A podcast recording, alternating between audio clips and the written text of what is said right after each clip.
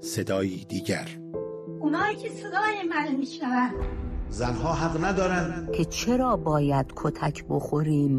خب نگفتن که قرار جسم منو تلافی کنن. این موامه اینم منم منم این منم به پادکست صدای دیگر گوش می‌کنید و من رویا کریمی مجد میزبان شما خواهم بود. صدایی دیگر.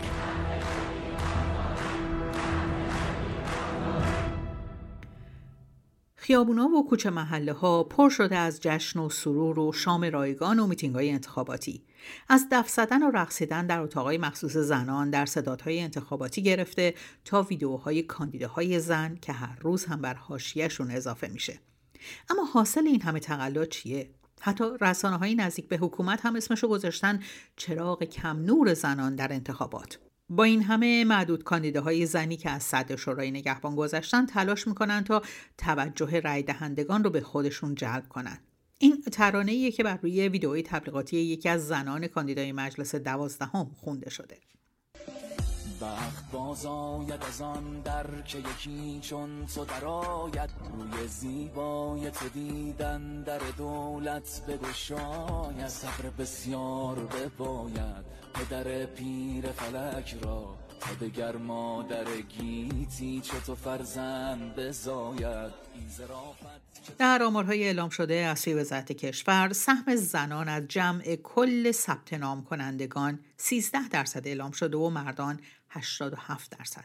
بررسی تعداد ثبت نام شدگان دو انتخابات اخیر یعنی مجلس 11 و 12 هم نشون میده که سهم زنان در مرحله ثبت نام در انتخابات قبلی هم فقط 12 درصد بوده و زنان مشارکت پررنگی نداشتند. در میزگردی با حضور آسی امینی پژوهشگر اجتماعی و مسائل زنان ساکن نروژ و پگاه بنی هاشمی پژوهشگر ارشد حقوق در دانشگاه شیکاگو نگاهی می‌کنیم به نسبت زنان و انتخابات مجلس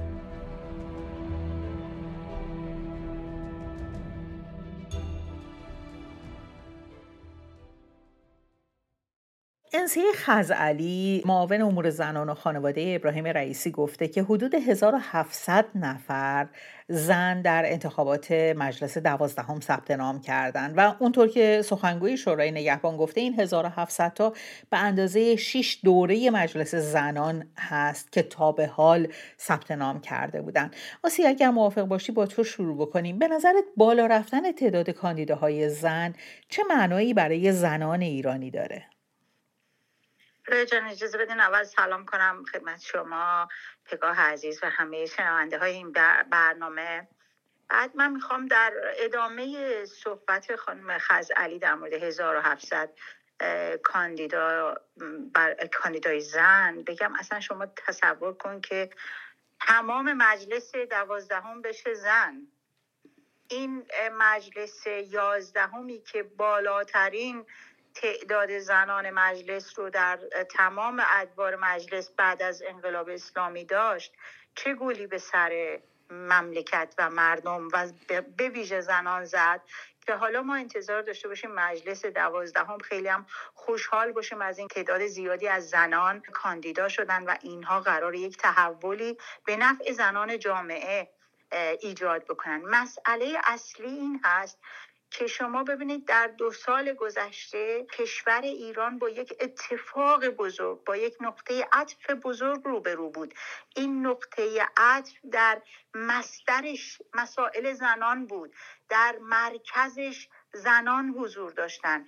این 1700 نفر حالا گیریم که رکورددار مجلس زنان تمام ادوار گفتیم مجلس 11 بود با 17 نفر. اصلا شما به من بگید سی نفر اصلا بگید نصف مجلس یا همه مجلس بشن. آیا این زنان نمایندگی می‌کنن این اتفاق بزرگی که در دو سال گذشته افتاد؟ حتی نمایندگی می‌کنن به طور عمومی زنان جامعه ایران رو. خب ما داریم می‌بینیم در دوره های قبلی هم داریم می‌بینیم مجلس دهم رو مجلس نهم رو مجلس هشتم رو. به مرور هر مجلسی که اومدیم جلو وضعیت زنان بدتر بود. اگر یک زمانی یک صدایی ازش شنیده می‌شد مثلا از خانم پروانه سلحشوری یا کسی دیگه ای همون رو هم خفه کردن دوره بعدی بهش حق ندادن که حتی صلاحیتش تایید بشه. بنابراین اساسا ما داریم در مورد یک کانتکسی حرف می‌زنیم چارچوبی حرف می‌زنیم که آنچه مهم نیست حقوق زنان و مسئله زنانه. این آمار و جابجایی جا آمار و بالا رفتن و رکورد زدن و اینا اساسا ربطی به زنان جامعه ایرانی نداره. این یک رقابتی هست بین خودشون که صرفا احتمالا به دنیا بگن خب ببینید ما تعداد زنان مجلسمون بالا رفت. ولی اینکه چه خروجی قراره این مجلس ها داشته باشه بنده تسلیمم. خب این دقیقا سوالیه که پگاه می‌خوام از تو بپرسم. انسیه خزعلی با اعلام این 1700 نفری که تایید صلاحیت شدن از زنان خواسته تا با رأی دادن به اونها باعث بشن که تعداد اونها در مجلس بیشتر بشه تا بتونن قوانین مربوط به حقوق زنان رو در مجلس با قدرت بیشتری تصویب بکنن. آیا واقعا تعداد زنان در مجلس می‌تونه در قانونگذاری به نفع زنان مؤثر باشه؟ ببین این خیلی نکته خوب و نکته مهمیه. برای اینکه اصل شکلگیری مجلس و پارلمان در واقع بر همین مبناست که احزاب مثلا بتونن یارگیری بیشتری داشته باشن و اون افرادی که می‌تونن بالاخره غلبه بکنن بر احزاب دیگه بیان داخل سیستم قانونگذاری و وعده هایی رو که پیش از انتخاب شدن دادن و بر همون اساس هم در واقع خب مشخصه که طرفداران بیشتری داشتن که بهشون این اهرم فشار داده که وارد اون سیستم قانونگذاری بشن بیان و مطالبات مردمی رو که نمایندگی می‌کنن رو به جا بیارن. خب حالا بعد اینو اینطور سوال بکنیم که الان از سمت دیگه مطالبات زنان امروز در ایران خیلی مشخصتر از هر زمان دیگه در طول 45 سال گذشته است. ما جنبش مهم زنانه ای رو داشتیم که خواست مسئله حق پوشش رو می‌خواست. خیلی ها اعتقاد داشتن که این مسئله حق پوشش فقط یک قدم اوله و پشت سر اون زیر مجموعه های دیگه قانونی هستش که مطالبات زنان در ارتباط با مسائلی که حقوق اولیه زنان به شمار میره در کنوانسیون های حقوق بشری. و خب حالا باید ببینیم که این مطالباتی که امروز به این اندازه آشکار شده رو آیا این گروهی که می‌خوان وارد مجلس برای سیستم قانون گذاری بشن این مطالبات رو اصلا قبول دارن؟ اگر میشنون و اگر شنیدن آیا این مطالبات رو در مجلس نمایندگی خواهند کرد؟ خب این یه مسئله است. مسئله دومی که باید بهش توجه کنیم اگه یه ذره بخوایم پشت پرده این صحبت ها رو بخوایم نگاه بکنیم این هستش که در دهه های اخیر خیلی از مطالعات نشون میده که حکومت های توتالیتر تلاش می‌کنن از طریق سیستم های قانونگذاری وجهه بین المللی خودشون رو به یه نحوی درست بکنن. در واقع ویترین قشنگی از خودشون نشون بدن. مثلا با توجه به اینکه ایران از کمیسیون مقام زن اخراج شد. حالا اگر مجلس ایران پارلمان ایران بیاد نشون بده که بله ما در این پارلمان این تعداد از زنان رو داریم و اینها در کار قانون گذاری هستن تا قدری ممکنه اون ویترین شکسته شده خودشون رو ترمیم ببخشن. خیلی جالبه که در این مطالعاتی که صورت گرفته نشون میده که اتفاقا حکومت های توتالیتر تلاش می‌کنن که این ویترین سازی رو به نحوی اداره کنن که همچنان حتی همون نمایندگان اقلیت باز هم برای منویات اون اکثریت حرکت بکنه. مثالی براتون می‌زنم. مثلا اگر یک جا مشکل مسئله نجات پرستی هست تلاش می‌کنن که در حزب روی کار که مخالف برابری هست افراد رنگین پوست رو وارد بکنن و این بار همون افراد رنگین پوست در واقع منویات افراد سفید پوست رو دنبال بکنن. به نحوی من احساس می‌کنم که حتی ورود زنان به مجلس برای این هستش که ویترین زیبایی داشته باشه. اما به دست همون زنان که باید اقلیتی هستن مطالبات اقلیت رو در واقع بیارن به صحنه مجلس برعکس همون مطالبات اکثریت رو اداره کنن. خب آسیه فکر می‌کنی که با این شرایطی که به نظر می‌رسه رقابتی هم که در مجلس دوازدهم داره شکل می‌گیره رقابت بین گروه های مختلف جناح اصولگراست. یعنی باز همچنان بر سر اصول این گروه های مختلف با هم هیچ اختلاف نظری ندارن. ما می‌دونیم که لایحه من خشونت علیه زنان که حالا بارها و بارها تغییر کرده و اسمش تغییر کرده و اینها سالهای ساله که در مجلس مونده و هیچ اقدامی در موردش نشده. برخلاف اون لایحه افاف و هجاب به سرعت بعد از اتفاقات سال 1401 نوشته شد و در مجلس به تصویب رسید و داره پروسه خودش رو طی می‌کنه. فکر می‌کنی در مجلس دوازدهم سرنوشت این لوایح مثلا همین من خشونت علیه زنان یا افاف و هجاب چه خواهد بود؟ هر روی شما من فکر می‌کنم من و شما یه دوازده سیزده سالی که داریم در مورد لایحه منع خشونت حرف می‌زنیم. یعنی هر بار که یک خبری اومده ما با امیدواری فکر کردیم که این می‌تونه یک قدمی برداشته بشه و بعد با ناامیدی دیدیم قدم برداشته شده در جهت مخالف. یعنی مثلا از حجمش کاسته شده چیزایی بهش اضافه شده که ربطی به مسئله زنان نداره. حتی تیترش رو عوض کردن. بنابراین من باز هم برمیگردم به صحبت خودم و صحبتی که خانم بنی هاشمی بهش در مورد ویترین به درستی اشاره کردن. ببینید این ویترین سازی قرار نیست واقعا چیزی رو برای زنان عوض بکنه. ولی اون رقابتی که شما بهش اشاره می‌کنین حتما خواهد بود. الان دیگه هر کسی مقربتر باشه به درگاه می‌تونه احتمالا جایگاه خودش رو در این هسته تنگ قدرت تحکیم ببخشه. اما من می‌خوام از یک وجه دیگه هم به موضوع نگاه کنم. ببینید چهل و پنج سال واقعا گذشته. در این چهل و پنج سال در دوره های مختلف مجلس دیگه بهترینش مجلس ششم بود. چه اتفاقی در مجلس ششم افتاد؟ خیلی نمایندگان مجلس تلاش کردن که مثلا کنوانسیون رفع تبعیض از زنان رو امضا بکنن که دیدیم الان نزدیک نمی‌دونم نزدیک سی سال میشه که داره خاک می‌خوره در شورای مصلحت نظام به خاطر اینکه شورای نگهبان ردش کرد و هی دوباره برگشت و رفت و آخرش هم به اینجا. به هیچ جا نرسید. اندکی از قوانین مدنی و قوانین خانواده مثل مثلا اسر و حرج رو وارد مسئله زنان کردن. به نفع زنان سن شرعی رو تثبیت کردن روی سی... اونم روی 13 سال نه روی 18 سال. قانون دیگه اندکی تغییر کرد. می‌خوام بگم این تغییرات جزئی بسیار جزئی در طول 45 سال در بهترین دوره مجلس رخ داده. در مجلس های دیگه ما همیشه پسرفت داشتیم. همیشه از دست دادیم. حالا دیگه واقعا نوبت این هست که یک مقام بالاتر.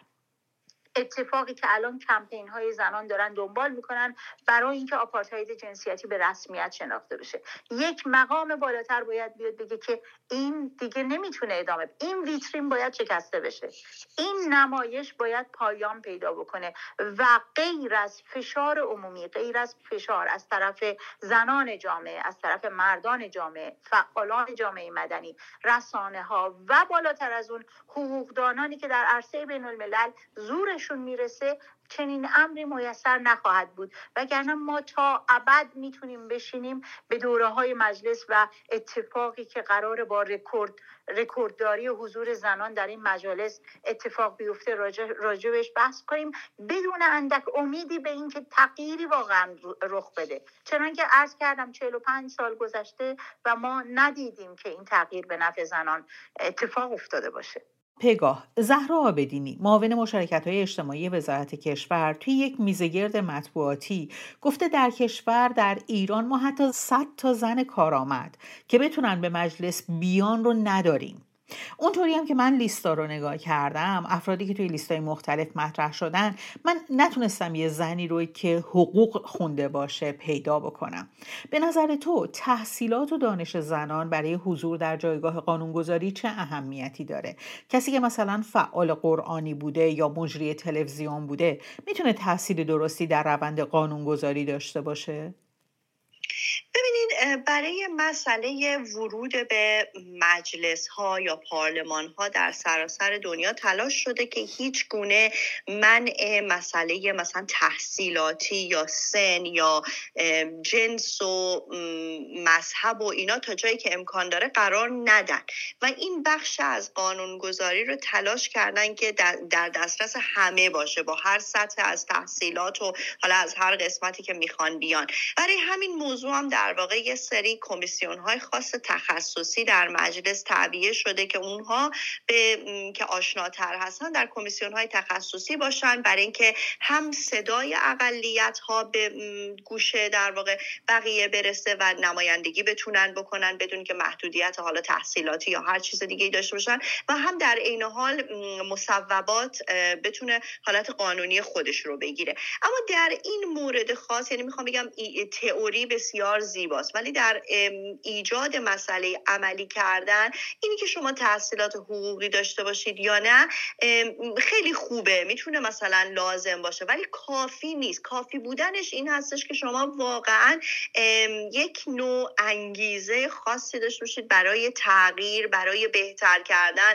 برای اینکه بخشی از مردمی رو که نمایندگی می‌کنید رو مطالباتشون رو بتونید در سطح مجلس مطرح کنید بتونید در سطح کشور این مطالبات رو به منصه ظهور برسونید مثلا ما خیلی وقتا می‌بینیم که یک نماینده برعکس اینکه ممکنه پیشینه آنچنان آکادمیکی نداشته باشه پیشینه حقوقی نداشته باشه ولی انقدر اون مسئله برآورده کردن مطالبات مردم براش مهمه که وارد صحن قانون گذاری میشه. منظورم فقط ایران نیست حتی در کشورهای دیگه است. و اتفاقا خیلی ممکنه که موفق تر از افرادی که پیشینه حالا تحصیلات بالاتری هم دارن عمل بکنن. برای اینکه واقعیتش اینه که امروز روز اگر کسی بخواد به عنوان نماینده مطالبات رو به خوبی پیش ببره حتما لازم نیستش که تحصیلات داشته باشه. می‌تونه خیلی از چیزهایی رو که نیاز داره رو با استفاده از مشورت با استفاده از علوم روزی که در اینترنت و در موتورهای جستجو هست به دست بیاره. ولی به شرطی که واقعا این رو بخواد. بنابراین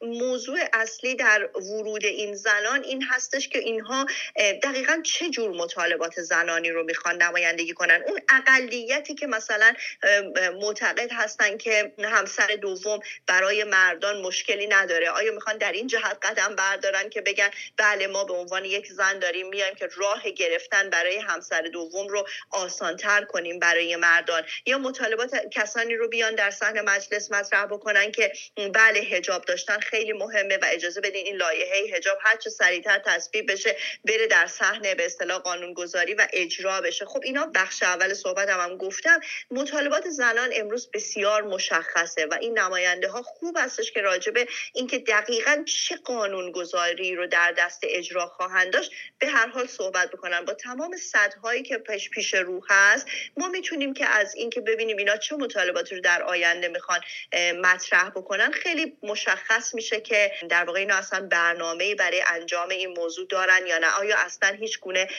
پویایی در ارتباط با مسائل قانونگذاری می‌تونه صورت بگیره. برای اینکه گاهی اوقات ممکنه که از دل همین صحبت ها حالا به هر حال یه گروهی بتونن یک کارهای مثبتی انجام بدن به شرطی که این مطالبات رو واقعا بخوان پیگیری بکنن. اما باز هم یادمون نره که اگر ورود این زنان صرفا به عنوان این هست که در داخل مجلس بتونن منویات اکثریت مردان رو برآورده بکنن و اسم و نام نماینده های زنان بر روی اونها باشه متاسفانه از همون اول باید بگیم که اینها در واقع فقط نمایندگانی هستن که ویترین زنانه دارن. گوش کن ای ای سیاهی من همون خورشید فردا.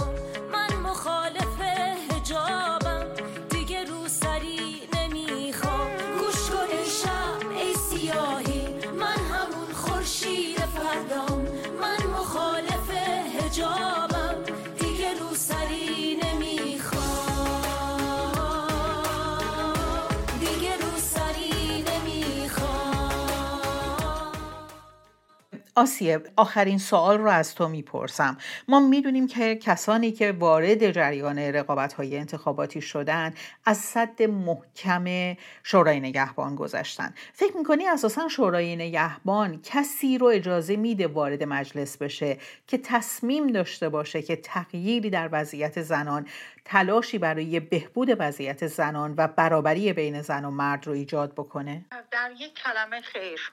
واقعا چنین امیدی حتی وجود نداره که کسانی نه تنها زنان که حتی زنان و مردانی که نگاهشون به جامعه باشه و من متاسفم که اینقدر ناامیدانه دارم حرف می‌زنم.